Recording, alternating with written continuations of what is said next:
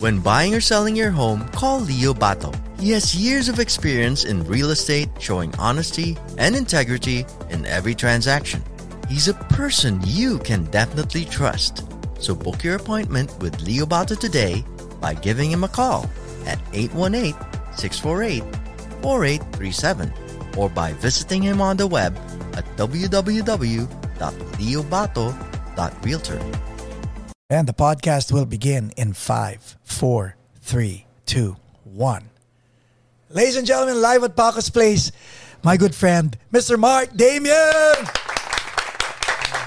Nice. Good to have you back. Nice to be back. You look sexy. What what what happened? I'm blushing already.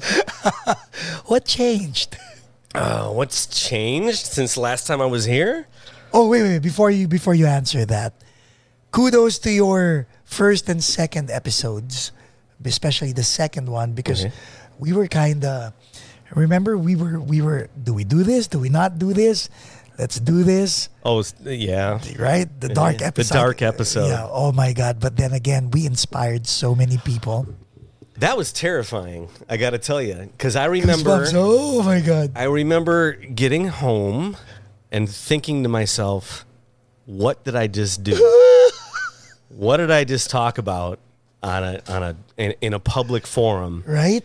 And I'm like, okay, relax. You know, a couple weeks will go by. You know, the guys will send me a, a you know, you guys always send me the taped interview to say, hey, take a listen. If there's anything that you're really uncomfortable with airing, We'll take it out. We'll take it out. Never happened. I never got that. and I just remember being on social media one day, seeing Mark Damian interview. Oh my god, Okay, my well, heart just really? dropped through the floor. I'm like, they didn't, they didn't let me listen to this. They didn't let me. So I, I, I listened with it, you know everybody else that was listening, and I'm like, wow, you really, you really, you really said some stuff Big stuff. big stuff. And uh, I was pretty, uh, pretty horrified at first, and then the messages started coming in. What were your feedback? Because I'll tell you mine after you tell me The yours. feedback was pretty unbelievable. Um, it was really, really positive. It was Yes. really. I, I, I thank you so much for sharing. I can't believe your sincerity. I'm like, neither can I. I can't. and but you know, uh, people really, really dug uh, the, um, you know, not just doing an interview and phoning it in and promoting Right. a show or a tour or a record. It was like, hey, we're going to talk about the not so good stuff. Yeah. We're going to talk about, you know, rehab stints and, you know, over it was- overindulgence in alcohol and drugs and this and that. and the other. I'm like, Rejection, everything crap. was there, yeah. And I, I didn't really. I I mean, there were a couple things that I held back on, uh, and I, I saw it during the interview. I'm like, yeah, yeah, you, you know, that's still a little too like. It's easier. Um, I think, I think people um, accept alcoholism more than they, you know, Mm. Yes. will accept drug, Drugs. use. Yeah. So I was real like, yeah, we're not going to go there. You know, my No, mom, I mean- my mom's going to listen to this, and so I, I did like reel it back in a little bit, but I, I, I unleashed enough to be like really, really terrified. But you know, um, yeah, I talked about a lot of stuff, and uh, the response, I, I got more emails and more Facebook messages and and more response from that interview saying, "Wow, that was really, really cool of you to like, you know." Talk about that stuff. And first and maybe help person- somebody out. Yeah, because the first person who texted me after that episode was my then 26 year old son. He's 27 now. Oh, we talked about your son that mm, episode too. Yeah. And he mm-hmm. was like, wow. Mm. Wow. I'm a fan of this guy, Dad. Everybody loves a story, you know. I think, and, but I it's mean, it's- authentic. it was real. yes. Uh, and and when somebody doesn't have to live through the the stuff that you're talking about, they they like hearing about it. Yeah. And and that's that's hey, you know, interesting. Very. But you know what? I'm very you proud know? of you. Hey, man. Very, It- very proud of you. It was uh, it was uh, it was a very relieving, and, and, you know, and I, I'll I'll even be more honest uh, right now about it.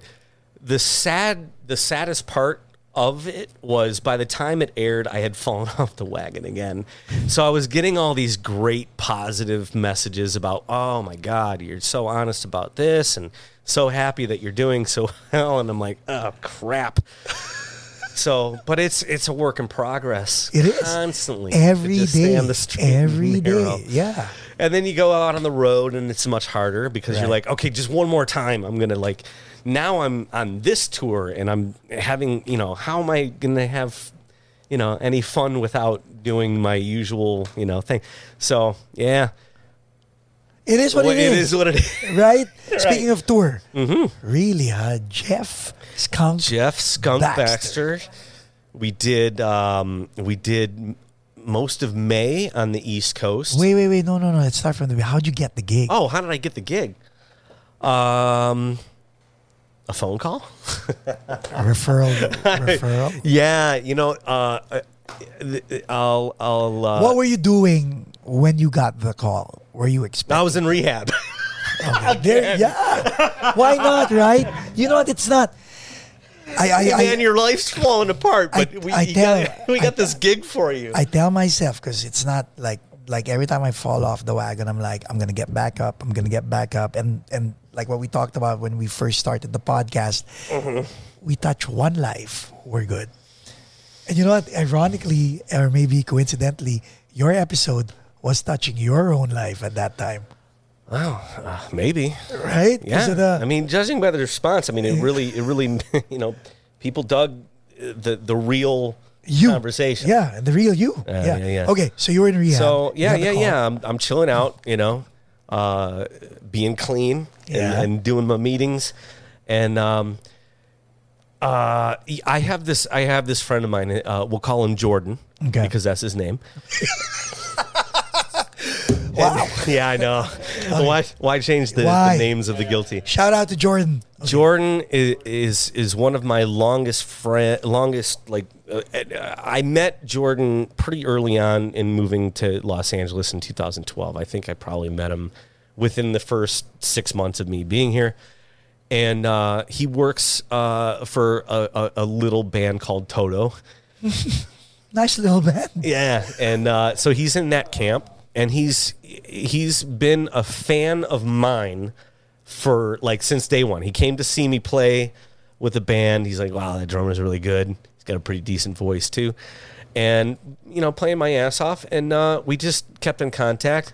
Right. And then for you know, fast forward eight and a half to nine years of him calling me up saying, "Dude, I put your name in the hat for this gig." and never did it come to fruition. Never, ever, ever. So when he called me, I want to say in uh, it was probably March. I want to say of this year, and uh, he's like, uh, "I I put your I put your name in the hat for this And, and after nine years, he's he was still enthusiastic every he time. He was still. I mean, I remember the the big joke is is like a couple years ago. He does a lot of session work for the Hallmark Yeah. Channel, and so he's always playing. You know, these these he's writing songs Yeah. for for scoring these really corny Hallmark movies. so he's like, "I'm going to get you on one of these gigs, playing playing a session. It pays really great." I'm like, "Cool, man. Anything that you can throw my way after all these years." Um, and uh, he, he calls me up one day. He's like, "Hey, man, I got you the session for this Hallmark gig," and I'm like all excited because I really need the work Yeah. at that point. He's like, "So how are your brush chops?" Let that be a lesson to the to the young drummers coming up. Don't neglect the brushes. No, shh, because the silence on the other end of the phone is. I'm like, oh. honestly. So to this day, he's like, "Hey man, how are your brush chops?" Uh, so he he calls me up in in March, April, whenever it was, and he's like, "Hey, I put your name in the hat. Um, you know, I've introduced you to C.J. Vanston, who's keyboard player." Amazing. Played with Joe Cocker for years. Uh, he's been on records with everyone from Barbra Streisand to Prince to like he's he's and and Spot on. CJ and I have had drinks together. We've he's a- an acquaintance through Jordan. I've known him for probably about seven years, and he's like, CJ produced a record for Skunk Baxter. I'm like, Skunk Baxter of the Doobie Brothers and Steely Yeah. Dan and like a yeah, yeah. gazillion records, you know. He played guitars for for Steely Dan, right? He played guitar. He was a, a member of Steely Dan and the Doobie Brothers, Doobie but he played guitar on probably like 300 records. Like not even, you know, exaggerating. Like Donna Summer to Dolly Parton, Nine to Five was Yep, him. that- I mean, yeah. all this stuff. I'm like, yeah, okay, I'll I'll get that call. And I, I, you know, I wasn't I wasn't like, yeah, whatever, dude. I just said, oh, thanks, Jordan. I I appreciate you putting my name in the hat, and uh, I'll, you know, I'll wait for the call. so um, I remember going to dinner that night with my girlfriend and a bunch of friends, and um, we were all having conversations about, hey, what's going on, blah, blah. And I just started, I'm like, yeah, so I got this call today, and I told them about it. And they're like, wow, that's pretty awesome. I'm like, yeah, never gonna. end. And they're like, well, what if you get the call? I'm like, well, that'll even be more terrifying than not getting the call. Like I'm like I'm gonna be ready for that gig. Uh, so I kind of forgot about it, and and about two weeks later, uh, because I had CJ's number on my phone, a big old picture of CJ comes up on my caller ID. I'm like, you gotta be kidding me. You gotta be kidding me. And I answered the phone. I'm like, hello? oh, what CJ say? And he's like, "Hey, man, uh, how you been?" Blah blah blah. Small talk, small talk. He's like, "Hey, uh, yeah, I was talking to Jordan. Uh, got this tour coming up. Got this record that I produced with uh, Skunk Baxter. You know, you know who he is." I'm like, "Yeah, I've heard of him. Yeah." and um, and he's like, you know, I, I called Jordan because he's kind of, you know, he's he's the young guy in the LA scene, and and he's got a beat on on you know who's who's the right cats for the gig, you know, and uh, we gave him the the three part criteria. We said we need a good drummer. Okay, well in LA you can you can kind of find a couple guys that are guys or girls that are, that are that pretty good. play circles right. go on, go on TikTok. You know. Yeah, I'm gonna be started in that. Um, and then uh, number two, they got to be able to sing. Oh. Okay, so the the, the, the list gets a little smaller. And then third thing is they got to be really good with electronic drums. They, we want we want programming, we want you know sampling sounds from the record, all that stuff. And and Jordan's response is, I got one name for you and it's Mark Damian. And of course, in in total like you know typical LA response, oh yeah, I forgot about that guy. if you are not in their face twenty four seven, reminding them who you are, like I mean, I you know. The guy's been to my studio. He he he has a studio blocks from mine. He rehearses at Mates across the street when he's touring with Tears for Fears or wherever he's on. You know, this guy's been on the road with everybody. And oh yeah, I forgot about that guy. And uh, and I'm like, yeah, well, uh, I'm available. And he's like, all right, well, we're gonna set up a Zoom meeting uh, with with the three of us. I'm like, who's the three of us? He's like, oh, you and me and, and the skunk. Skunk. Okay. So uh, yeah, I was I was in a in in my private quarters and in, in my rehabs, and I and I and I'm on I'm on this Zoom call uh, with with Skunk and Jeff, and I'm like, hey, you know, and uh, they just wanted to, to get a vibe, you know, and um, and then I remember uh, CJ walked away for a little bit, and Jeff and I were talking, and he's like, so, you know, um, what do you think about the record, man? Do you dig it? I'm like, I haven't heard the record yet. CJ never sent me the record. I'm like, I don't know. I he's like, oh, well, maybe you don't even like the songs. Maybe you don't even like the material. I'm like, Jeff, I I, I, I- think I'll be all right, man. I think whatever you're you're putting out is probably going to be pretty pretty But cool. see, honesty pays off. You could have easily said, "Yeah, I like I mean, it." honestly, if I would have hated it, I would have been like, ah, crap. Well, I guess I should Yeah. do the. Oh man, and when I when I got the, they sent me a link to a private, you know, uh, you know, song listing, and I listened to it, and I'm like, wow, is this going to be fun? This is just who played drums on the record?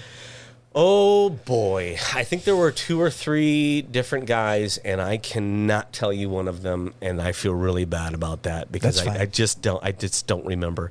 It wasn't, uh, it wasn't Vinny, Okay. it wasn't Jr. Okay. Although those guys have worked all together, Yeah. and and the stories are just amazing, you know. Um, so finally, wait, let's go back to the Zoom call. Let, let, we're we're still Yeah. there. So you haven't listened to the record.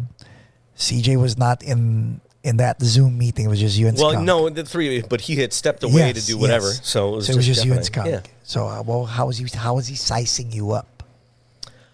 Um, you know, I, I we were just talking about stuff. Um, you know, we were talking about the record. He asked me if I heard it. I said no, not yet. The CJ never sent it to me.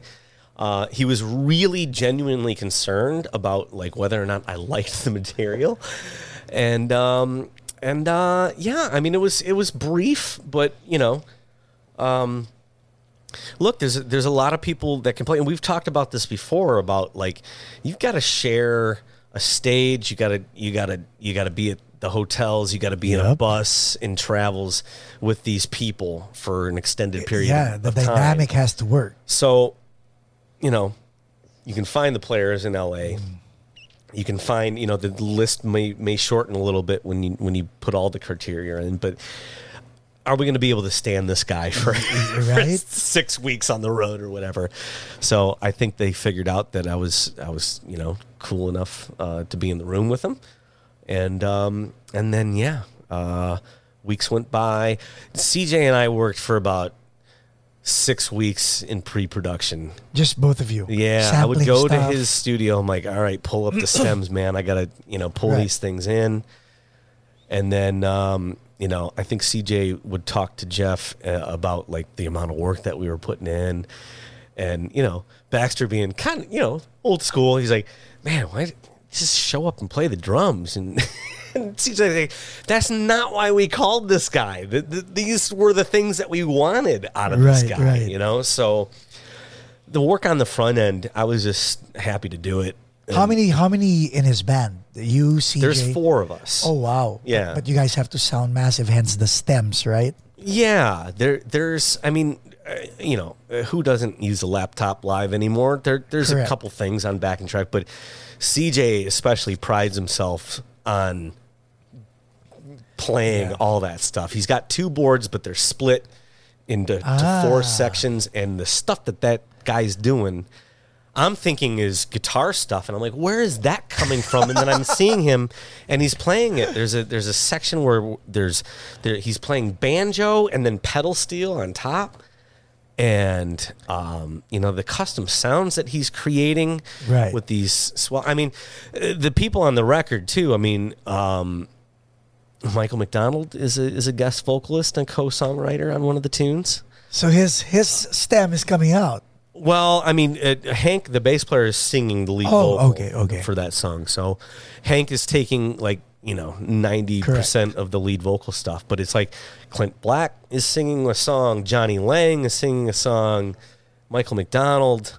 Uh, who am I missing? There, i- it's like you know they really have a lot of different people coming in. I think the the original intent was to put out a, a, um, a uh, all instrumentals. Mm. But, and I think Michael McDonald was the first one that said, "Hey some man, vocals. I'll, I'll, I'll put something down." Whatever you imagine. old, old, old flannel voice. That's what, that's what Jeff calls it. Old flannel voice came in and laid down this track, and um, boy, we're we're playing. Uh, I don't want to jinx it, but we're playing Santa Barbara coming up. When? Uh, it's the last day of the tour. I think August. Wait, 8th. where where where does the tour start and when? We start. Let's see. First rehearsal was today. We got rehearsal tomorrow and Today, by the way, this is being taped on uh, July July 26th. sixth. Is it 26th? Yeah. Is that what it is? Yeah. Yeah. Okay. So our travel day is Friday. So I want to say what's Saturday, the thirtieth. Does that sound right? Yes. And Where will you be on Saturday? we'll be, I believe, somewhere in or uh, around about Sacramento is where we start, and then we make our way all the way down to San Diego. Wow, West Coast. Um, so all West Coast. I know that we're in Los Angeles on Tuesday, second, August second. Where at at? the Troubadour. nice. Right. Yeah. Nice. Nice. Troubadour. We should we should go watch and invite other people to go watch. Yeah. So what are you doing to prepare for this tour? How could, is that why you look sexy? Well, uh, yeah, because when I first got here, you're like, No, no, oh no. my God, you Yeah, lost yeah, weight. I'm like, Yes. Backhand. Okay. Yes. Yes. Yes. This episode is brought to you by Leo Bato and Associates, ang realtor na patok. No, I'll take that because you know um, the last time I was here, which was about a year ago, I was in I was in a pretty bad Uh, pandemic. place. Your pandemic body. Well, yeah, and that's what I kind of blamed it on. I was like, okay, I, I guess I'm not working out as often as I should be. I'm ordering in. I'm I'm kind of fat, lethargic, idiot, just like not doing what I should. Uh, That's you talking. I never said that. no, no. no, but you know, and here's here's another. You know, uh, we're we're moving into that whole honesty. Like we're just going to talk about. You know, this. Mark, there's I no was- reason for you not to be honest because because um, that's your reputation on this, on this podcast, man. Well, I come here for the therapeutic. like, I should just stop with the weekly therapist and just come here, Yeah, or at least Zoom meeting with you. your mom I'll gets give ex- you the money. okay, no, so out. your mom gets excited every time you're. Oh, my son's gonna be honest again on Paco's podcast. yeah. What mom's thinking? What am I going to learn about my son this time around? So um, no, but I mean, nobody likes. I I mean, it's another one of those taboo subjects. Okay, so mental uh, health. Health, yeah. Uh, which is it seems to be a, a, a pretty talked about hot button issue. Which is days, good to be talking. Yeah. Uh, I was on a medication, and, and I'm here to tell you about. Uh, I, I, I, I'm not going to tell you that I'm against medications because for some people they work, and um, but the process of figuring out, you know, The the, the amount, the, the which one, which the one, the amount, the combination. the process Uh-huh. of going through that was always what deterred me from doing it in the first place. Hmm. And you know what? Sometimes you ju- it just sucks being right because I went through it. I went through, I think, six or seven different medications. And, and mind you, when you start one, it takes about, I don't know, seven to 10 days for it to work into your system. Right. And about another seven to 10 days to tell you if it's working for you or not. Wow. And you will learn very quickly if it is not the right one. And uh, and then then you have to wean yourself off and then get back on yeah. another one. And it's just a disaster. But I'm like, okay, here I am. This is I just got to do this now. So, long story short, um, I, I was put on a medication called Rexulti, which is uh, the devil in a pill. Um, and uh, hey, How did how did how did it make you feel? well, here's the the sad part about it is it worked, and it worked for a while, and I was just so pleased with the fact that it was working that I never bothered to Google the side effects. I never asked any questions because I was just absolutely so desperate. Yeah, because after after those well, and you know? after those pills not working, the other ones, this one was like, hey, Yeah. Yeah. After a while, you just stop asking questions like, okay, what's this one going to do? What are the bad side effects? Because there's a list Yes. for every single one of Yes. them. And uh, they put me on this crap called Rexulti. And, and um, what were the side effects of Rexulti? well, it. I was on it for a year and a half, and I didn't get any of the side effects until a year in. I gained 24 pounds, hence the reason I was, you know, heavy when I was here last. Uh, I slept for an average of 12 to 14 hours a day. You lazy bastard. Uh, yeah. and I mean, people are yelling at me. You're like, you look like hell. You're sleeping too much. You know, I, you know, and you know, we didn't, we didn't know that that was the problem. no. What was the other, the, the third big one? Oh, oh, and I, st- uh, and, and here's, here's an, e- a big one too. Uh, dyskinesia. I don't know if you know the term. Dyskinesia. Dyskinesia. Is that in Southeast Asia? It's, I've never been there. It's Never not a place you want to vacation.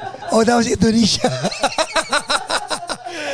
no, no. Dys- Okay. Dyskinesia is is involuntary motion, very much like uh, Parkinson's.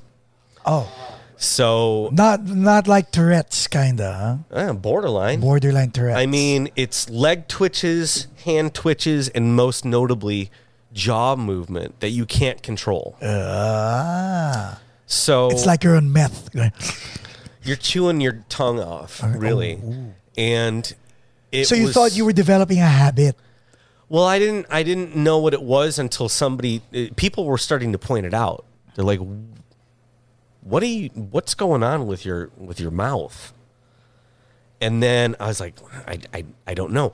I was mar- I was wearing a mask a lot, and I thought that for some reason maybe I was wearing eh, like I'm not even yeah. paying attention to what I'm doing with my mouth anymore.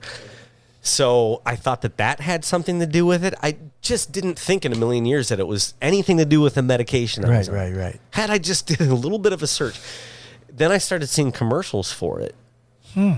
And the commercials, eh, you know, when they put medication commercials on, the stipulation is you can advertise your crazy ass drug, but, But- you've got to put the list of every possible side Yeah, with the guy saying it in 180 beats per minute, right? Side effects may cause. Oh yeah, yeah, they do it fast, and they try to gloss over it, like yeah, it may cause you know, you know, uh, anal leakage, you know, like whatever. it is. It's always something, something terrible, but they just like gloss over it, like ah, anal leakage, no big thing. You'll get, you'll get by, but.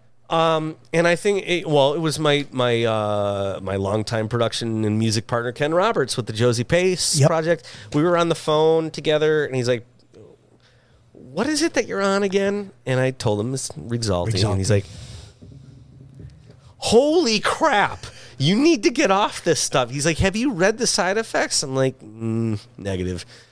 Um, but I've been seeing these commercials, and I noticed that at the end of the commercial, like one of the big things is may cause involuntary movements in your face and limbs, could be permanent. Whew. I've been off this stuff for a long time, and I still, I still it. Mm. have, I, ha- I have things going on. Not, not nearly. I mean, uh, it was really, really bad to the point where I was, I was literally cut from a Josie Pace video because it, I looked, I, it just was, it, it was Terrible. they couldn't they're like we can't we can't, Can't use use any of this footage. You will not want us to use any of this footage. And you get you gain 10 more pounds on TV. yeah so not only you know i was i was catching a lot of hell for for the weight gain you know mm. to their to their defense they didn't know it was the medication. They're like oh you know. And and then you know this whole you know chewing off my face on camera they're like yeah you look terrible you're you're doing all this weird shit with your mouth we can't use any of this so i was i was sadly cut from the How, from the I mean, video how did it feel? I, I mean, this this this whole rejection thing again. This whole frustration. You you, you thought you found the the right one, and then it wasn't the right one. yeah it Did it did it, did it cause a tailspin again? uh yeah Okay, yeah it did of course. Um, because you know, there I am being right again. Mm. You know, I didn't want to be right, but I was right. I see. I proved my point that this stuff is all garbage. It's never going to work. Maybe I should, you know, um, uh, be get more off- old yeah, school and, yeah. and be like like my dad. Just you know, yeah, deal with it. Suck it. it yeah, up. Suck it up. Yeah. you know. So yeah, I haven't I haven't been on any medication since. Um, well, yeah, maybe I don't I don't know. I mean- it's just so scary, like you know, and and I have. Uh, you know, a musician friend of mine that recently I talked to, and he's like, "Yeah, my doctor put me on this antidepressant." I'm like, "Oh crap, it's not Rexulti, is it?" Like, no, no, no, no. And uh, and then like six days later, he calls me. He's like, "I can't, I can't do this. I'm sleeping for ten hours. I don't want to do anything." Yeah. Like, and I'm like, dude, like how, how? Number one, how long you been seeing this doctor? Because you just don't know, especially here in Los Angeles. They just- the healthcare system is so Oh, it terrible here. It's awful. Yeah. it's awful. Yes. And you just don't know if some pharmaceutical rep bought him a nice breakfast that day and Yeah, he's exactly. prescribing Yeah. X, Y, and Z because he's getting a kickback or whatever. So I'm like, how? Well, I've been seeing this guy for 30 years. I trust him. I'm like, well, you know, give it another four or five days and call him and say, you know, just don't stop taking it cold turkey. You got to go through the process. And he got off and he's like, no, no. All I needed was one uh, you know, trial and error on this, and I, I just, yeah, it's not for me. Now, when you when you got off Rexulti, did you is that when you started losing weight, or did you have to go back to the gym? Oh, uh, it was a combination. I, I started feeling good enough to, to go back out and exercise, Yeah, and, yeah, yeah. and I wasn't sleeping for 12 hours at a time anymore. And uh, no, most of it fell off. It was like, I, you know, a good 10, 12 pounds was gone within like by- three weeks. Yeah. And then I'm like, okay, I got another 10 to go. And um, I'd still like to lose another 10, but at 45, that is just seems damn impossible. I'm 51. Shut up. I lost 28. you are not 51 I 51 am 51. old. Just turned 51 last week. Yeah. I, I just okay. You are out of your mind. No, You are not 51. watch our watch watch our second drink, video. do you? I, you don't have put whiskey. anything bad in your body, do I you? do. but then, but then. Oh my No, no, God. no. But but but when when you were heavy, I was heavy too. That that time we were both heavy. Yeah. It was December twenty seven, right, Jay? December twenty seven. I decided to just you know, f this. I'm going back to my my my my twenties weight, whatever it takes. Wow. So I'm one fifty two, one fifty three from one eighty seven. Oh, wow. Okay. Okay. It works. yeah, I was 190 at the worst point, and Mm, then see, back down to like uh, one. 160? What do you- 172 now, but my my, You wanna go my back happy 160, place is like 160. yeah, because you're taller. You're taller than me. I mean, my my my normal is one fifty. You're probably one sixty. Yeah, yeah. I was I was 162 for like ever. Those were the days. right? So okay, so you got the gig. Finally, how did they say you got the gig? Did CJ tell you you got the gig, or did did Skunk tell you you Well, yeah. I mean, uh, when they had the conference call with me on Zoom, they're like, "Yeah, it's the gig is yours. Um, you know, no audition required." I'm like, "Good lord." So it was Uh, really yours, okay. handed as long as you really like the material. I'm like, yeah, yeah, yeah. so yeah, I listened to it. I was really excited, um, and uh, I just I started. Took me a week to get all the charts. Like I didn't want to play a note Yeah. until I get it all, you know, on paper. Um, because anytime I don't do that, it's like, oh, I just want to play, and then you start playing, and like, oh, I just really need to see this in Yes, print and yes. just get it all So you right. really prepared for it. Oh my god. Man, and, and, yeah. and that's been my mo for years is I over prepare for everything, and that's why I think, um, you know, a gig that I pay, played twenty years ago with a band, I can still recall because you're prepared. parts. Yeah, because I work on them so much, and they're now ingrained. yeah. And uh, yeah, I can. I mean, just just the fact that you could actually play Rush oh, that was that was note training. for note. that was training. you know? Still, right? Yeah. Still. I mean, when you when you memorize, you know, an 18 minute, you know, Yeah. song like 2112 or Hemispheres or one of those yeah, long yeah. compositions, and, and and but that that is the training, you know. Yes. And at that point, I wasn't writing it out, or you know, I was just listening, playing, listening, Uh-huh. playing, and uh, and young enough to To memorize everything. Yeah. To get yeah through to it. do it. What? Okay, so preparation for for um, this tour, you were doing stems pre-productions with CJ. Mm-hmm. Gear? Are you bringing your own gear, or is it being cartaged? Uh, it was we did cartage uh, on the East Coast. Okay, to your specs. Oh yeah. but your drums are are custom made.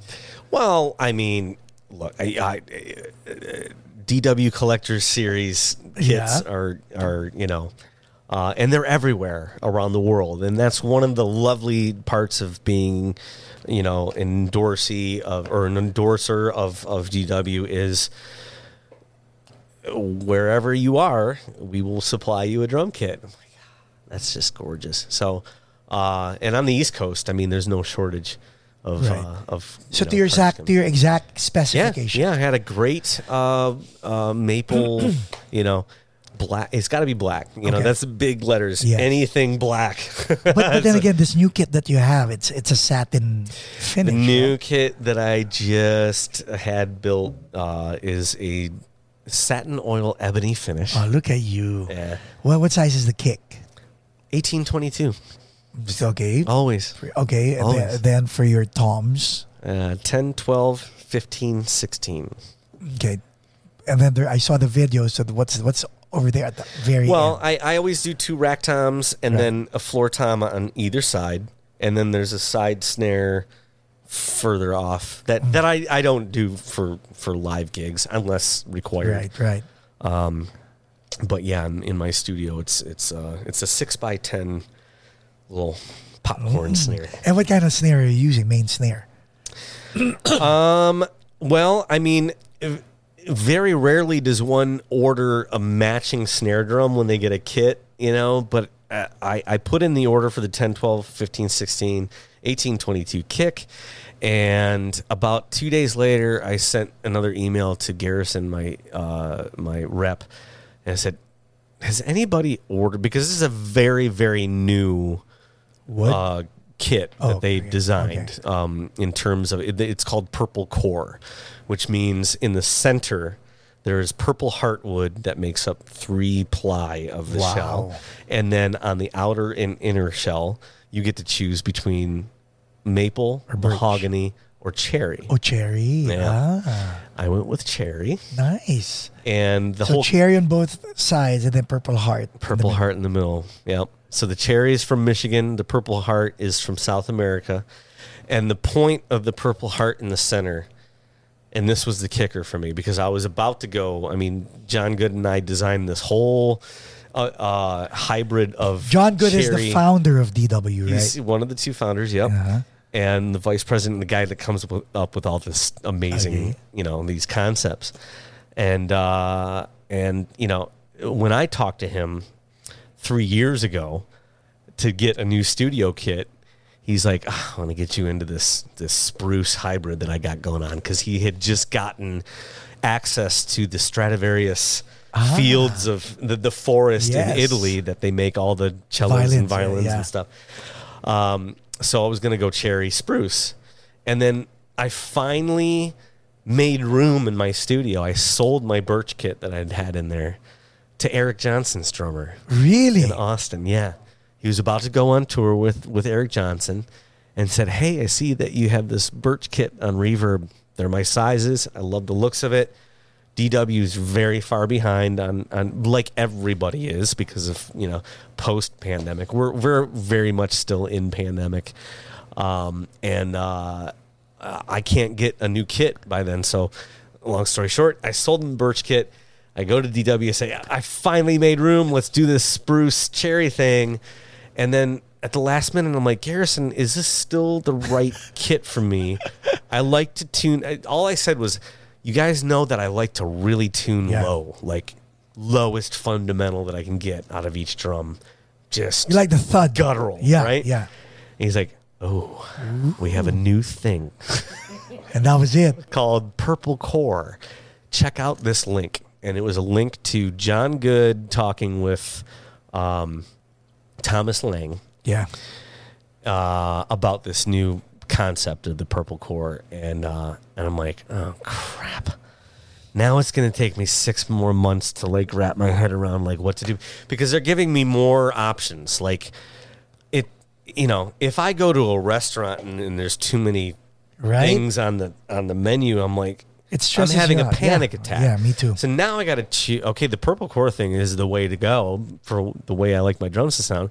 But do I do maple, mahogany, or cherry? I don't know. So I'm watching these videos and I'm listening to them play, and I'm talking to other people. Like, okay, let's let's rule out maple because I've got two other maple kits.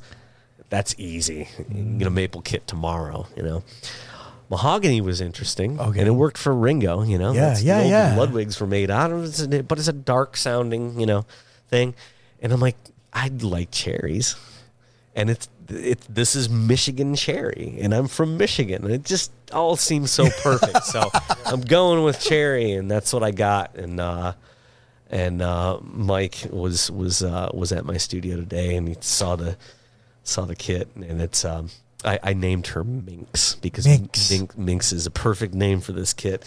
Um, satin oil ebony, uh, black nickel hardware, and uh, Re- really? Oh, really? Huh? Even the hardware? yeah, Okay. black on black, ebony heads on the bottom to make it more black. Yeah.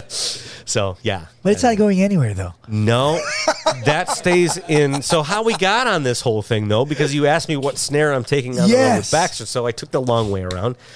I'm picking out, you know, I'm getting my live kit ready for rehearsals today, and uh, I'm about to leave. I'm like, oh yeah, try, what snare drum am I taking on the Yeah. road?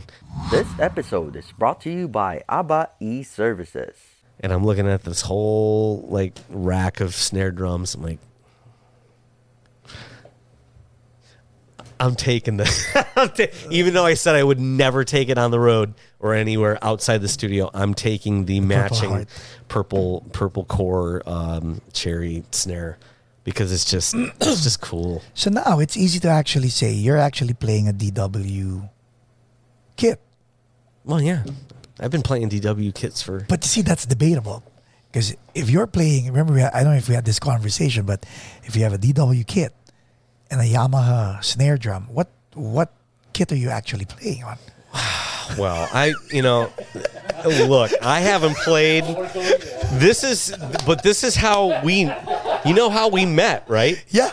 Because I got my DW, DW endorsement, and I said you- you have go anything that black- doesn't have a DW logo Right. on it is gone. the Black Beauty had to go, The right? Black Beauty was gone, and and and Mike was was the person that bought it, and our relationship spawned Blossomed, from there. yeah. The only exception that I make, uh, uh, because now I've just I've replaced everything. So I played a Black Beauty for a long time, uh, sold the the Ludwig Black Beauty, and I replaced it with a six and a half DW. black nickel over brass DW, which There- is there you go. okay. Let's all be honest, what that is. It's Yeah. their version of the Black Beauty. Um, and then I got an eight by six or eight by um, fourteen version for playing with Josie Pace. Um, so I have a, a wall of of DW snare Yes. drums. The only exception is the Brady Jarrah Block Australian. Brady drums, yeah, yeah, yeah, yeah. Yeah, yeah, and, and they're not going to fault me for that. You know, You know, you know, I had that because because when I when I had the I had the cherry red DW the the performer, um, I was using my Steve Jordan snare drum. Is that the the seven by thirteen? Yes. we were talking about that Yes, earlier. It's a yes. seven by thirteen. I sold that. I sold that. little snare, man. I sold that snare. I bought that snare for 168 bucks. That's a good price. Sold it brand new, huh? Sold it for $500 only to find out no wonder I s- no wonder the person who bought it bought it fast. It was $1200 on eBay. Are they not making them anymore? No. Wow.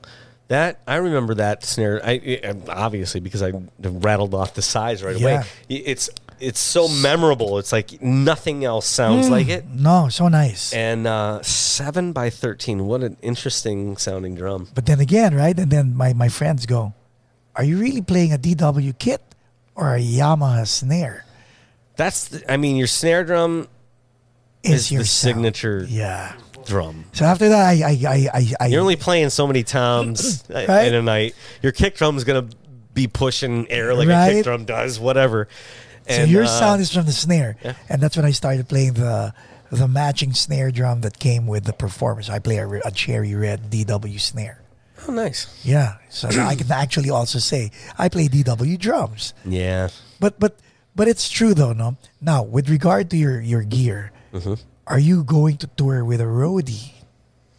We have we have two guys that we travel with, um, and and all the heavy lifting is is done, which is really great. Yeah. Now, am I still you know, the drums come out of their cases, and and I'm I'm putting them up, and I'm I'm you know at the end of the night I'm I'm handing them off. Yes. So I'm still doing some Yes. some legwork. What's your expectation? Because you know my favorite Yes, thing, my my pinnacle, my my like take all the fame and fortune. I don't care about that stuff anymore. Right. Just set up and tear down. Right, because our fingers, our hands, just don't want to do that crap anymore. we're get, we're not getting Um, any younger. So there's still a bit of legwork, you know, but ah, you know, what's very humbling and, and makes me just like just shut up and, and move your gear is at the end of the night when when Hall of Fame guitar player Skunk, Skunk, Baxter is carrying drum cases out to the to the van to the bus whatever. I'm like, dang. Doesn't matter who, how, where you're at. It just there's so stuff nice, to no? be done. You just do it. He's he, here. He is leading by example. Yeah. Yeah. Now, do you think this is the start of something big? Gur? Oh man, I I'm so I can't speculate now. Uh, you know, You're still a pragmatist, a pragmatist, no? yeah. I mean, look. I mean, do I hope that a, a guy like you know uh, C.J. Vanston is a, is a, is a is a working Yes. cat that Yes. plays on really high high profile stuff. Do I hope that turns into work for me? I'd be lying if I said no. I mean, of course.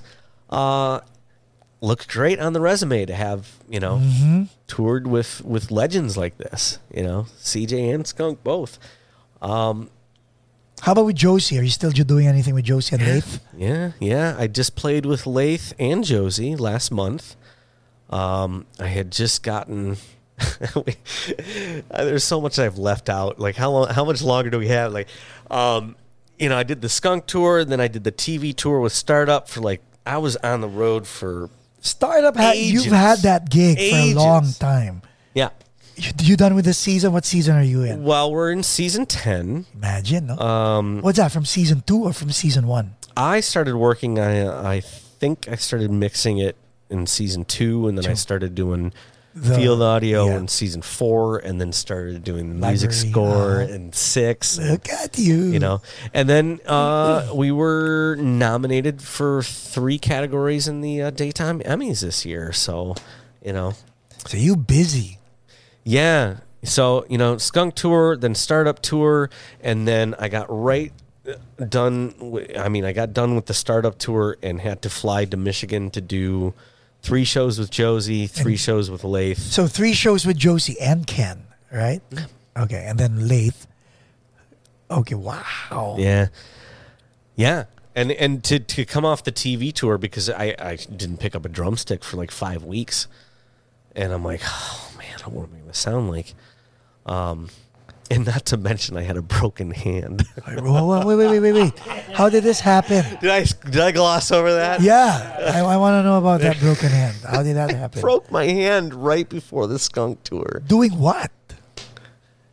So there's um, you know, I'm walking down the street and there's There's so many things you can. You can there's this there's this burning apartment building and there's like screaming children in the top floor that I had to go in and save. Whatever. And I'm, no, it wasn't anything noble or cool like that. I slammed my hand down on the desk and, and broke this bone right here. Ouch. here. So I I played the Skunk Baxter tour with a broken right hand.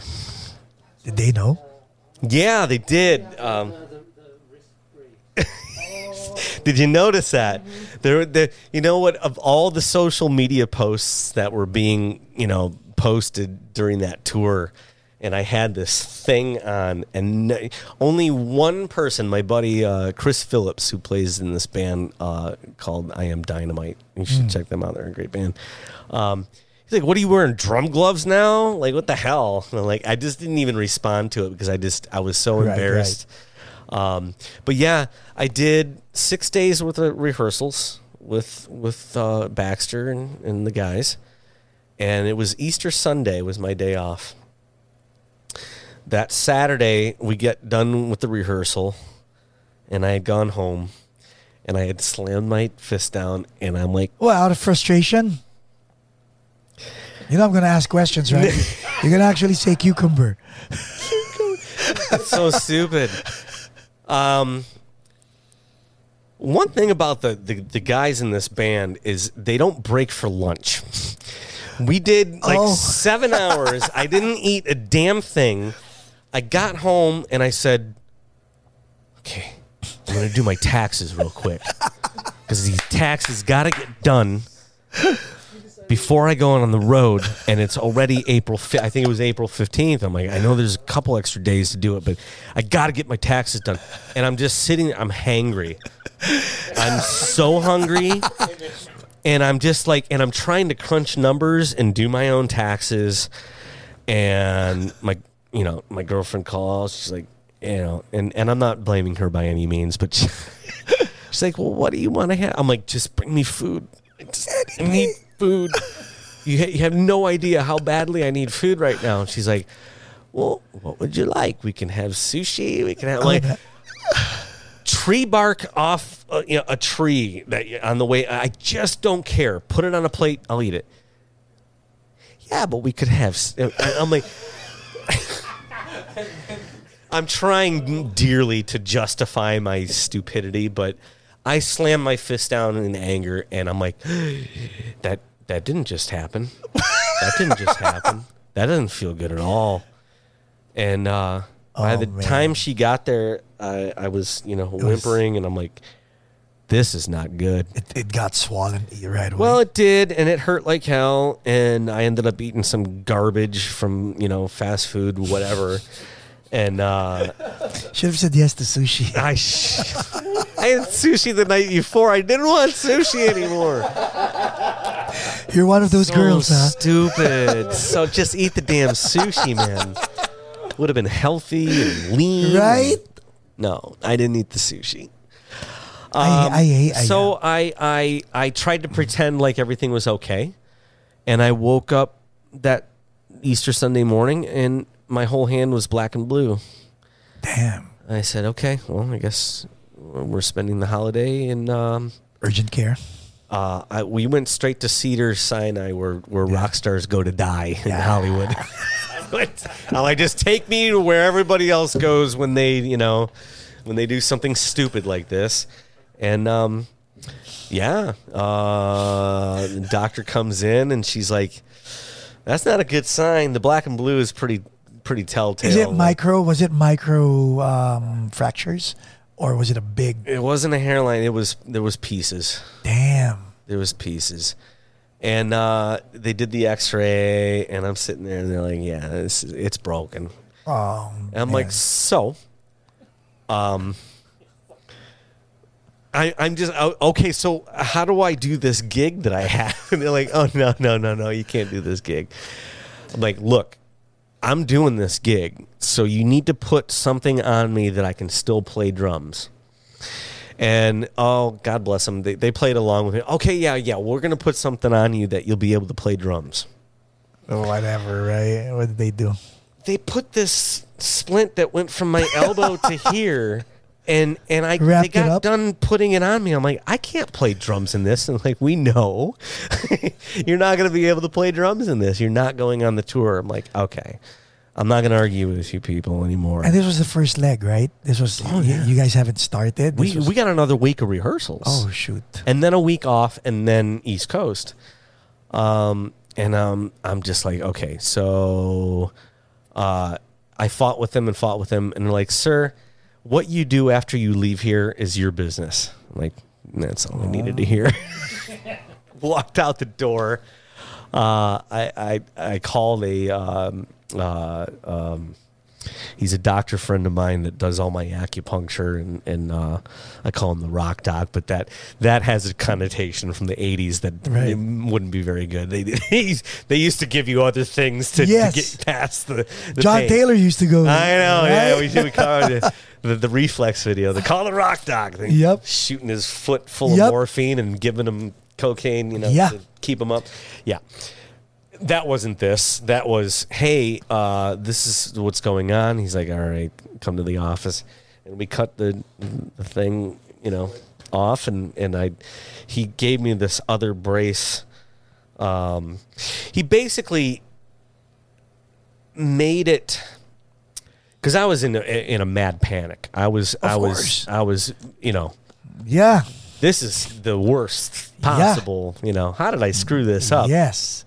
Self-inflicted this So time. he calmed me mentally more than anything. Okay, good. Because all the acupuncture and the stuff that he was doing that probably did nothing in all honesty, but he calmed my head and got me in a in a place where you can do this.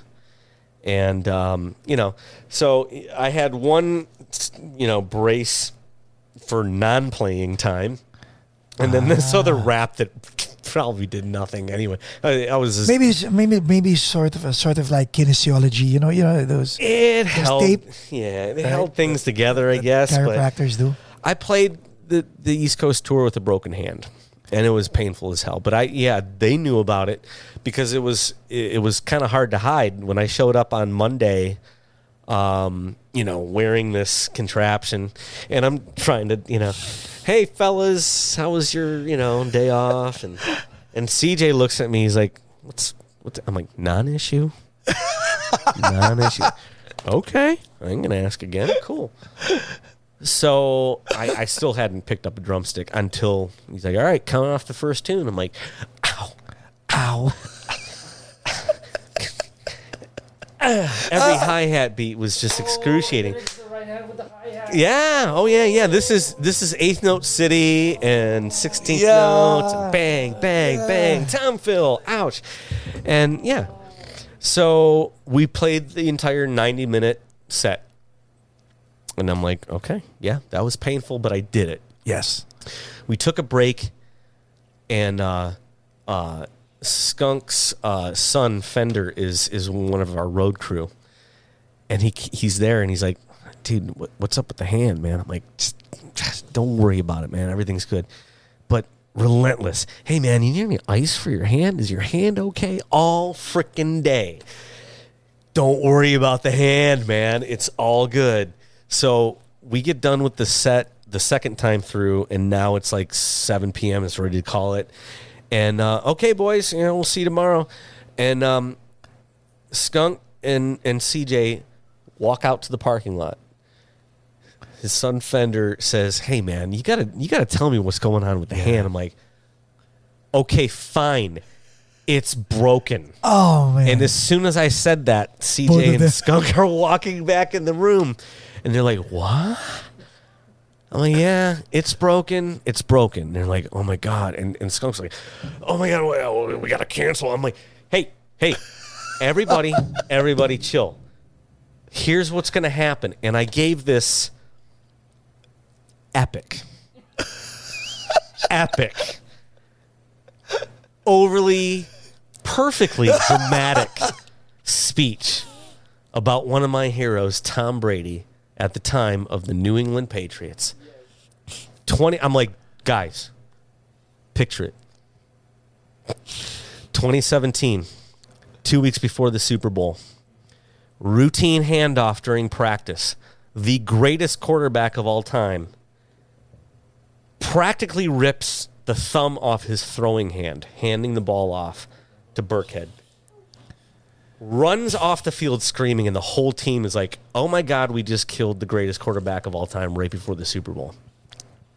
Tom Brady goes, gets you know, you know, this is probably two days worth of work, but I mean, his thumb is practically off his hand. They stitch him up. They put I don't know, thirty stitches. You know, guys, he won the Super Bowl. He won the Super Bowl that year. I'm doing this tour. This is my Super Bowl. Y'all are my Tom Brady. And they're like, awesome. We're going on to, and it was just like that. That was that was it. That, But you see, the said. nice part Enough is said. that they believed in you. They believed, no, they believed with you. yeah. Well, every No every day, uh, you know, Skunk comes out of the hotel. Hey man, how, how's the wing? Of course.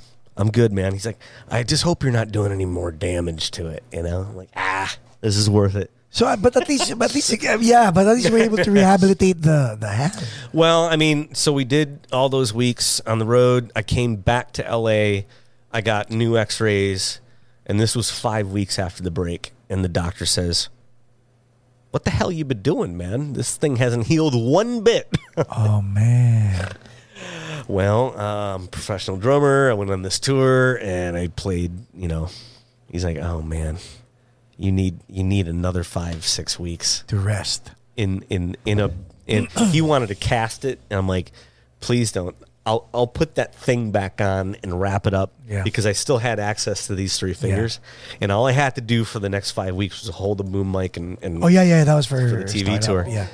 yeah and uh I said if I promise to keep this stupid thing on just just you know he's like all right you got to keep it on and um you know so as as I'm getting to the end of the TV tour I've got six shows, three with Josie, three Right. with Lath. Oh man. And I'm like, I don't even know how this is going to be. So I think the rehearsal was on a Thursday, and I'm in New York on a Monday.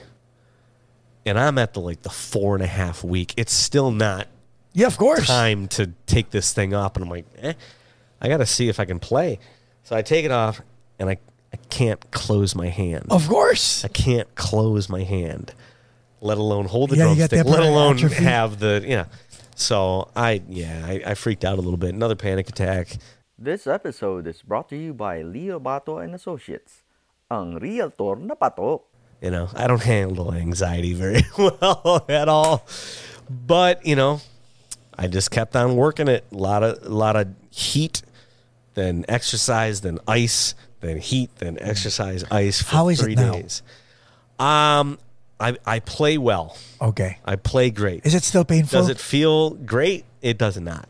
It feels like somebody's holding Yeah, yeah. this part of my hand. Yes. I have full motion. But it's I numb. feel good when I'm playing, but as I sit here right now, I know exactly where that break is. And it doesn't feel good, and it'll probably never right will. now, you know, what, on, on that note, I, I have a tear. I have a micro tear here. Ooh, and And- bicep. Yeah, it, it hurts. Like I can't shake hands. Like when I'm shaking hands, it hurts. When I'm, but I have to play. I have I have more shows to do until mm. you know. So it's like Show must go on. so. I'm after after this tour. I'm I'm gonna. I don't know what's gonna happen, but it hurts. Yeah, But we have to do what we have to that's that's probably never gonna go away at 51. That ain't, do. Thank you for the encouragement. that ain't going nowhere. right? No, Right? This is not going anywhere. It's like it's like on Uh, the road to arthritis. man. So you know, it's the, it's the the normal stuff like tightening wing nuts. I'll I'll feel it. Yeah. you know, Me It's opening- opening water bottles. when I'm playing. It's like no Yes, problem yes. Thank God, but no, like in in normal, like yeah, it just feels terrible. You know what? What's so nice, and um, I hope you're ready for it I'm gonna because regret this interview too. No. Just giving up way too much information. no, because because just making myself look like the moron that I am. if, if you guys watch the first uh, Mark Damian episode, the and then- two part four hour Yep. mini series of Yep, that was epic. And then the the That was a dark good one. the dark episode. We'll we'll put, we'll put the link in the Yeah, description. please Then do. this, you know what's so nice about what's happening to you right now is you're finally getting the momentum and the breaks that are due you. don't say breaks. I know. JJ, No, I you, you know I what JJ did? There was a I, I digress, guys, uh, but there was, we had a guest. Hi, Ivert. Shout out to Ivert. He's a he's a drummer. No, he's a bass player, and he doesn't have a. He only has one leg. Okay, and and uh, JJ was positioning the the band, and he's like, Ivert, don't move, don't move uh, past Paco, or else you might lose your hand or your arm. And I'm like, you son of a bitch. The guy just can't you how, how tactless can you be? Maybe a poor choice of. wow. but but anyway, I digress. But to my point is, you're getting all these the the no pun intended, pun intended, no pun intended breaks. Okay, Uh, because the dark episode. I mean, that was we were talking about rejection. We were talking about being close to the goal and losing it. And you even stated that you know what, at your age, you're not expecting yeah, yeah, yeah, yeah. But not he- not getting the calls for the pop kids. But you here know, it is. And Here it is. It Yeah, can maybe. get better, right? yeah. Eh, we'll see. Now, what, since we talked about injuries, Mm-hmm. Is there a plan B? I mean, startups there. You're doing good there. A plan B from what? For you as an entrepreneur, Mark Damian Incorporated. Um, What if a time other comes? than music? maybe No, because you're doing there's sound. never been a plan B. I mean, but you're doing sound production now. I Yeah. mean, that's doing Yeah. well. Sure. Yeah. Sure, what? Well, look, I mean, it's not like I, I position myself to do other television shows and, Yeah. and you know, uh, a, a movie might come up here and there where I'll, I'll, you know, I'll I'll mix a, a movie and, and stuff like that. But that's few and far between. And and every time I get those calls, it's like, boy, that takes A lot you of your got- time. Uh, yeah, you got to devote. Yeah, like, weeks and weeks. I, yeah, I just can't do that. I did get a call for a movie not too long ago, and um, you know,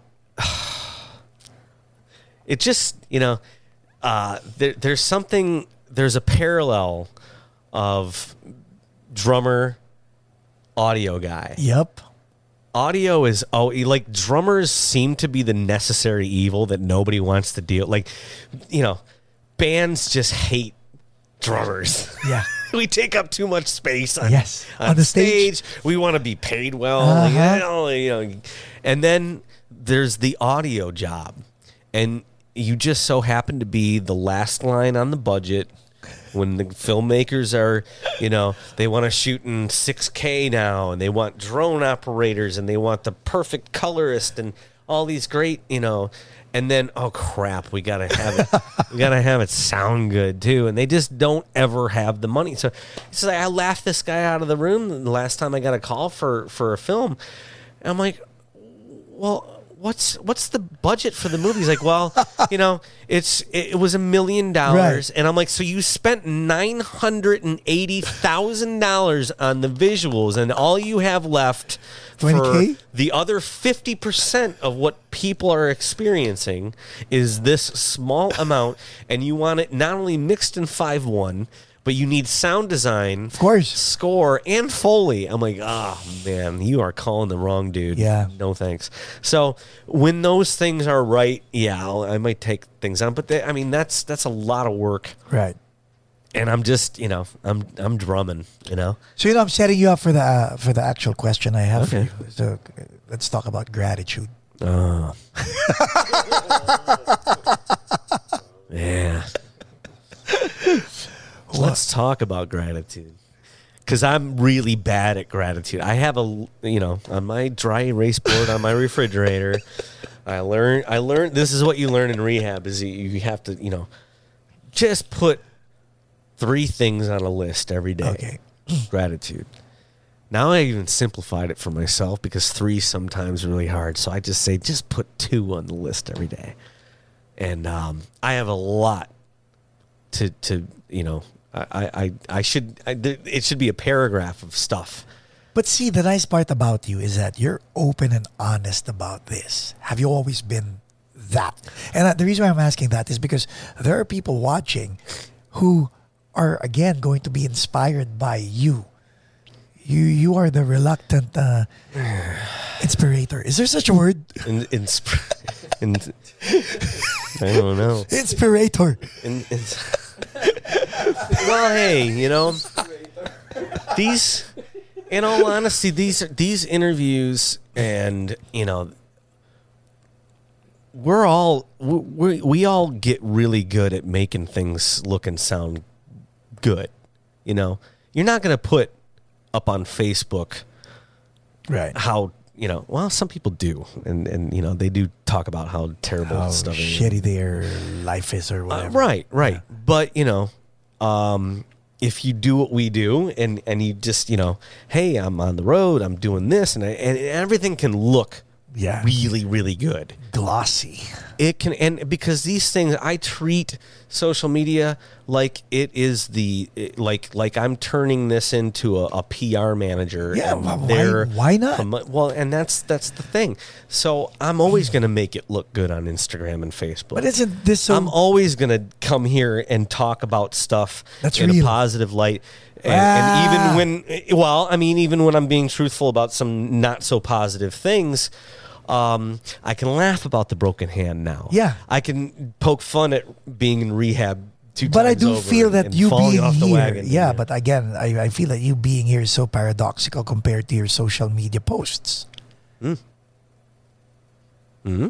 But they both work hand in hand, though. yeah, because even me, like when we did the dark episode, I was I was uh, reflecting with Jay. I was go, I was telling JJ that was deep, and he was like, yeah, I was glad you guys pulled it out because we were able to get out of it. And I remember Gee, I'm glad you didn't send me uh, uh, an advance copy. we didn't want because to I because would. you would have you would have said no to that. Hell no! No way! I would have denied. I'm like, no, you guys can't put any of that out. But you know Oh what? Okay, God. this is what happened there. You guys should watch it because what happened was we had to watch it objectively, Yeah. And we were like, we were like, yeah, this is good. Yeah, yeah. Can't get over all this. Yeah. Well, hey, it is what it is, and um, But see, You know? you're able to be honest about even even you talking. Fender asked you, you were reluctant to say it. You finally said it out loud Mm-hmm. enough for them to hear it. You could have texted it. I'll text it to you. right, right. Yeah. you know, I mean, your your honesty is what gets you ahead. Even even if they if they go back and watch how you got the startup gig, I mean, that was just pure pure honesty as well. so, your honesty and gratitude, What? Because I told them their audio sucks and they should hire me. right, right. I, I- yeah, I was, I was Right? pretty, uh, I was pretty straightforward with them at that point too. Uh, But then again, you were doing that for your friend, and you didn't want your friend to to be in trouble with this whole thing, and that came from a good place. Sure, sure. No, I'll, t- I'll take it, man. Right. That all sounds great. because it is it is great. It is great. So now, after the the skunk Baxter, are you guys are you guys planning of going in? in are you guys planning on going back to the studio? Oh, I don't. Well, I mean, I think the gigs are going to keep coming. They keep an- adding dates. We're going to Japan in August. How's that? Uh, So much paperwork. Talk, let's talk. Let's it's insane. Okay. The work visas and the this and the that. I mean, hey, I have gratitude for that. I can't believe I'm going to Japan. First time, right? going to Japan for the first time. You know where you go. You know where you're going. playing like a gazillion shows in Tokyo. We don't have to move. We're just playing the same venue. We're doing like multi, like seven, eight shows in Tokyo, and then we've got to go If someone to uh, like an hour drive. if someone gives you a Rolex, or if someone gives you a TV, don't say no. what? Yeah, don't What wear. the hell am I going to take a TV? What, what am I going to do with it? Who's going to give me a TV? Just this Is this common like thing? It depends. If they like you, they'll give you stuff. okay. Just say thank you. Just say domo arigato. Oh, okay. And then just put it in a box, ship it over to the US. I'll take it. Don't wear a watch. I haven't worn a watch since I got an iPhone. and then if they say if they say, Oh, you don't have time, you don't have watch, no watch. I give you watch. Thank you. Domo arigato. Okay. okay. That's fine by me. Um, If you don't go home, I will. I've I would- already gotten some some fan mail. Uh, like how they even. I don't know. I guess. I, I don't know. I just got this one email uh, a couple weeks back that was just awesome. It's like, hey, I'm a big fan of Baxter, and I know you're his drummer. I'm like, I don't even know that. I'm not on the record. I'm like, I guess social media, you know, Yeah, yeah, you yeah. can figure it out pretty easily.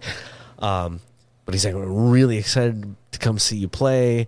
Uh, I hope to meet you, and you can, you know, sign a couple things from like Are you ready for fan mail from Japan. Are you are you are you ready for this? And Never. then- never? what? Yeah. No, I always um, Here's why. over prepare, feel good about where you're at, and do your job. No.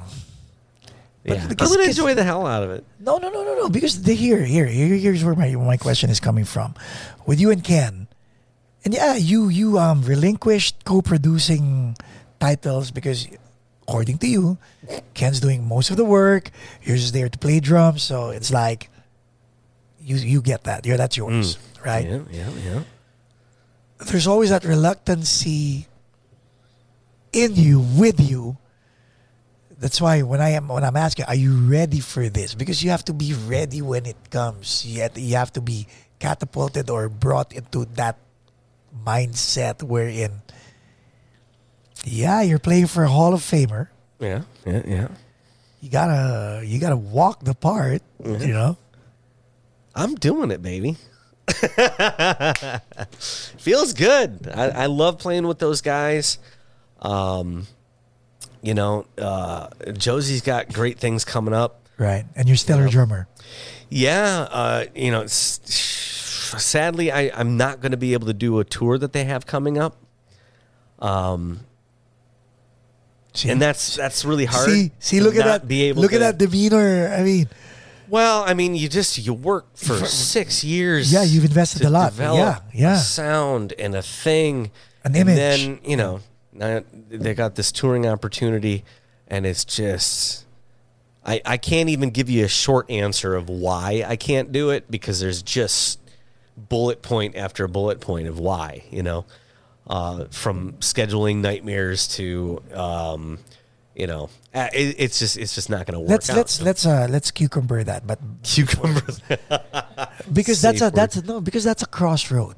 yeah, Here are your friends. yeah, yeah, yeah. and you've worked with them getting to where they are going to, which is now. And then here is you, Mark Damian Incorporated, who traveled from from Michigan to LA, Mm-hmm. and now this is finally happening for you. And of all the time, things can happen. They had to happen almost at the same time, Mm-hmm. right? So that's a crossroad. yeah. How hard was it for you to make? having to say no to anything you know somebody where was i i was just playing it might have been one of the josie shows or a lathe show it was one of the michigan shows and uh yeah it was a josie show and um these guys were asking me oh man uh And they were So- excited, right? they were yeah they were excited And to you to telling me. them. Well, they this asked me this. So you're like you- you're a hired gun drummer. Like that's your profession. I'm like yeah. They're like how is how is it being a hired gun? I'm like two words come to mind: scheduling nightmare. because it's like that's what happens. It's like when things are really running at full force Everybody wants you. now you've Yeah. got to say no to certain things and you're just not accustomed to doing that you say yes to everything but then there's only so many hours in the day there's so many calendar like you just can't do it logistics yeah nightmare. Yeah. oh yeah terrible so they're doing this 40 day tour in every major city in north america and um it's grueling How are you able to say no to that? I mean, how did you guys, the three of you, sit Oh down? my god, we spent weeks trying to figure out how it was going to work, if it was going to work, and and But how'd you raise your hand? Let's go back to going. "Uh, uh, uh, ex- Excuse me, I have something to tell both of you. um. Well, yeah. I mean, day one when when we started hashing out the details, it's like, wait, what, and and how, and what? I'm like, Ken, you and I are no spring chickens, man. Like, I can't even fathom the idea of doing this tour in my mid twenties. Like, this is grueling. Oh, that was your excuse, huh? Well, that was Without that was the first review- thing of concern was like I just don't even think I can physically do this. This is like what they're putting these bands through now. It's like nine days on, one day off, oh, eleven days on, one day. Like how how is she gonna Tears sing for all Fears these? like- used to do that back in 1982, not right now. Okay, go. they were pretty comfortable in their travels too, and that's the other thing. It's like I Yes. got to think about. Well, how are we traveling? We're really that's how this circus is getting from city to city, and I'm like, wow, this is just. I I just you know. And like I said, there was not one definitive like, no, I'm not going to do this Right. because I'm a prima donna. Now I'm touring with. It wasn't like that, but it is hard to go backwards. It is, and especially at our age. and that's the thing. It's like this is not good for for my mental health or physical health. Yes. Um, I'm right in the thick of audio post and music supervision for this television show that I've been on for eight years. Yeah.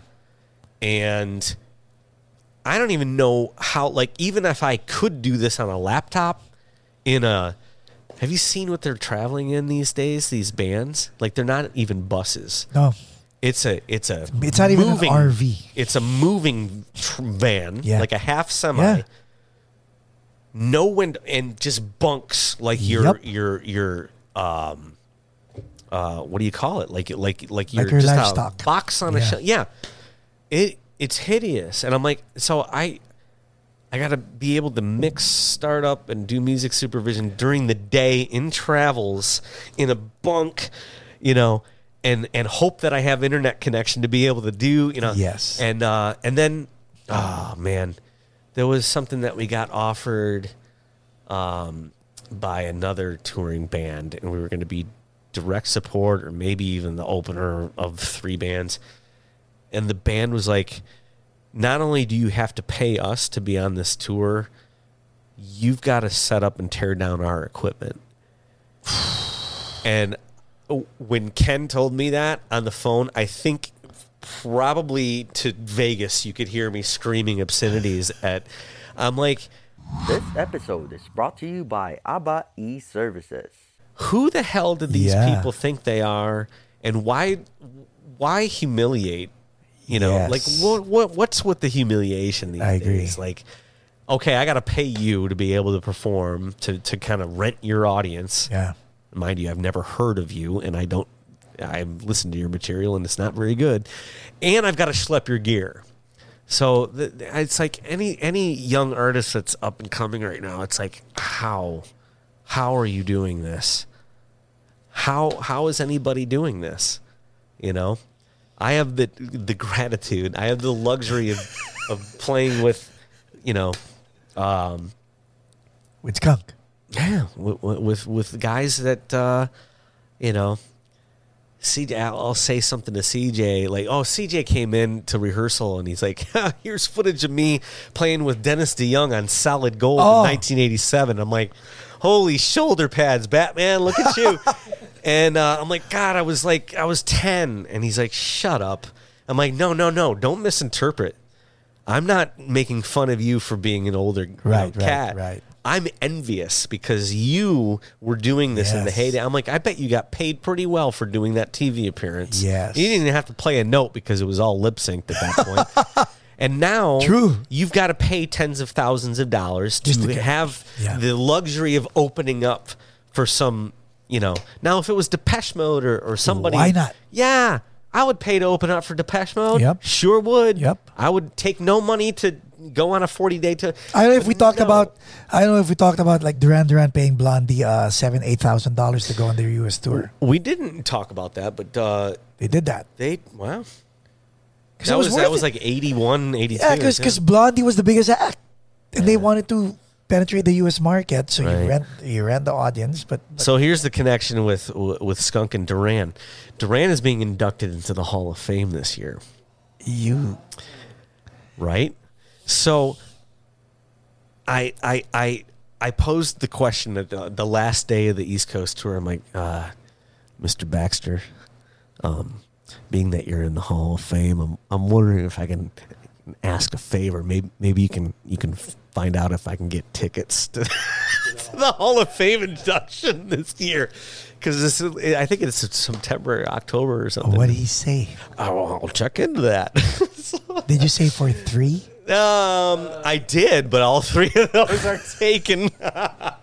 I'll ask for a fourth because I haven't, I haven't, I haven't done the follow up ask yet. But you know, I don't know. Like you know, that's got to be a, a Oh, pretty yeah, good in, right? Yeah. Like he's in the Hall of Fame. Maybe, maybe he can. You know, but yeah, that, that's that's huge. And I and I know both Andy and Warren are going to be there too. So Really? it's it's a big deal. Warren Cucurullo, Andy Taylor. Cucurullo is going to be there, and Andy Taylor is going to be there, and um, I just hope that Warren s- stays quiet and accepts his place. Because Is there is there gonna- are there issues with Warren and and the rest? well, I mean, um, Didn't he co-write Ordinary World with with? well, yeah, he's Yeah, he did. responsible for that whole record, really. Yeah, okay. He's responsible for the second coming of, of Duran Duran Duran. He yeah. saved their their '90s career, and yeah, Come Undone and and, Right. and um, Yeah. Ordinary World. Um, uh, but yeah, I mean, I don't think it's any secret that that Warren's got his own mental health battles, And What um, happened? They had to kick him out to, to bring Andy back. in, Well, right, I mean, they the gave him a nice severance. It was just that point in their career. It was it was approaching the anniversary year Yeah. of Duran you know, and and it was like.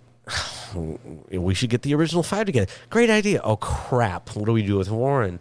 You know, because and that's brutal. And It is. They've talked about it. I, I you know they've talked about it in interviews, and they're like, that was one of the worst. Like, Dick what do you move, what do you yeah. what do you say? You know, um, but I, I yeah, they gave him a nice severance package. What's what's your skinny on uh, on Andy leaving? What was the reason? Do it you- what depends on whose book you read. I, you know. I, I read I read uh, Andy's book was that Wild Boy. Yeah, Uh, I yeah, read yeah, that, and then Into the Pleasure Zone by Uh, by the- John yeah, the- Taylor. yeah, whatever the Pleasure Groove, Ple- Pleasure- pleasure, groove. Yeah, I- I- cornball. I read that too. They're both very interesting books, and you really get. Uh, um, it really goes to show. And, and one of my favorite quotes of all time. I, you know, I've studied this business. I've studied all the documentaries, all the biopics, all the you know.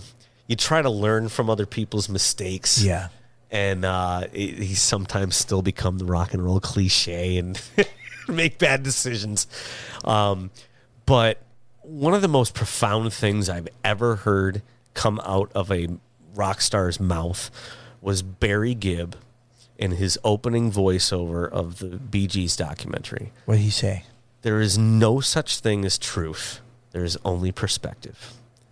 Because if you line up, I don't know, Oh, yeah. Ken, Josie, me, we we spent six years doing this, but we all have very different accounts of yes. uh, you know Yes. what Ken did to me or what I did to that. Like Yes.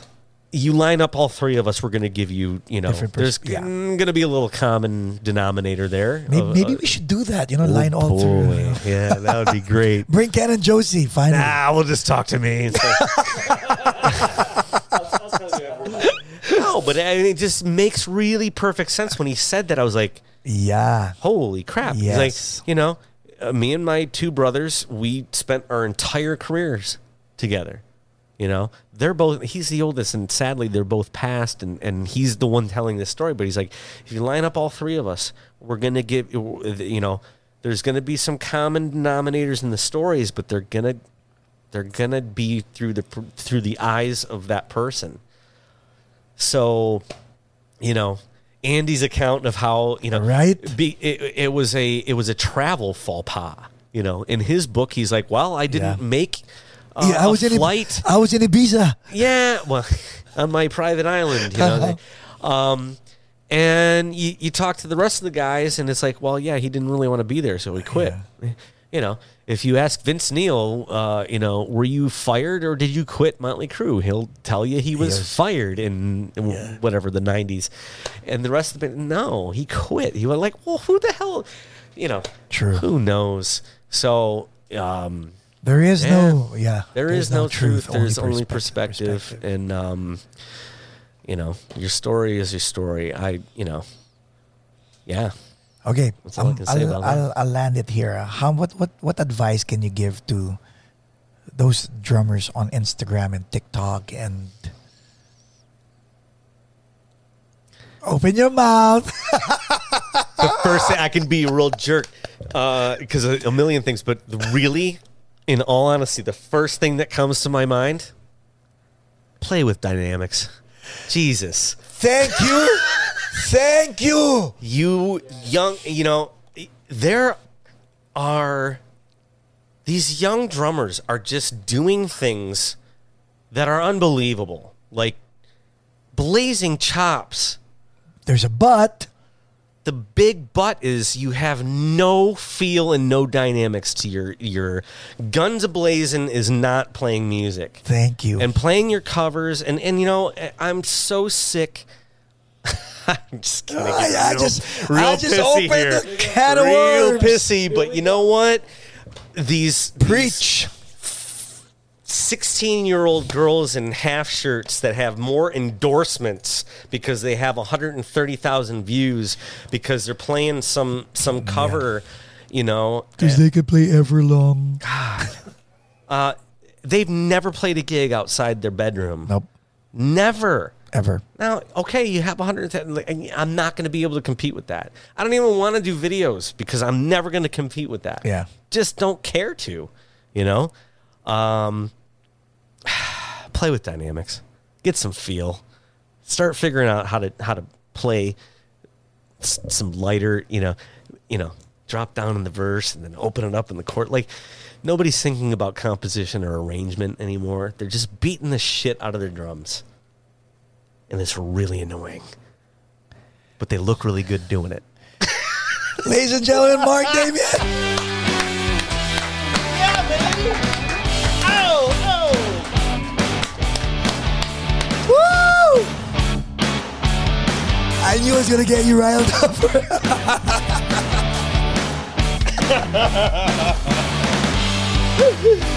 yeah.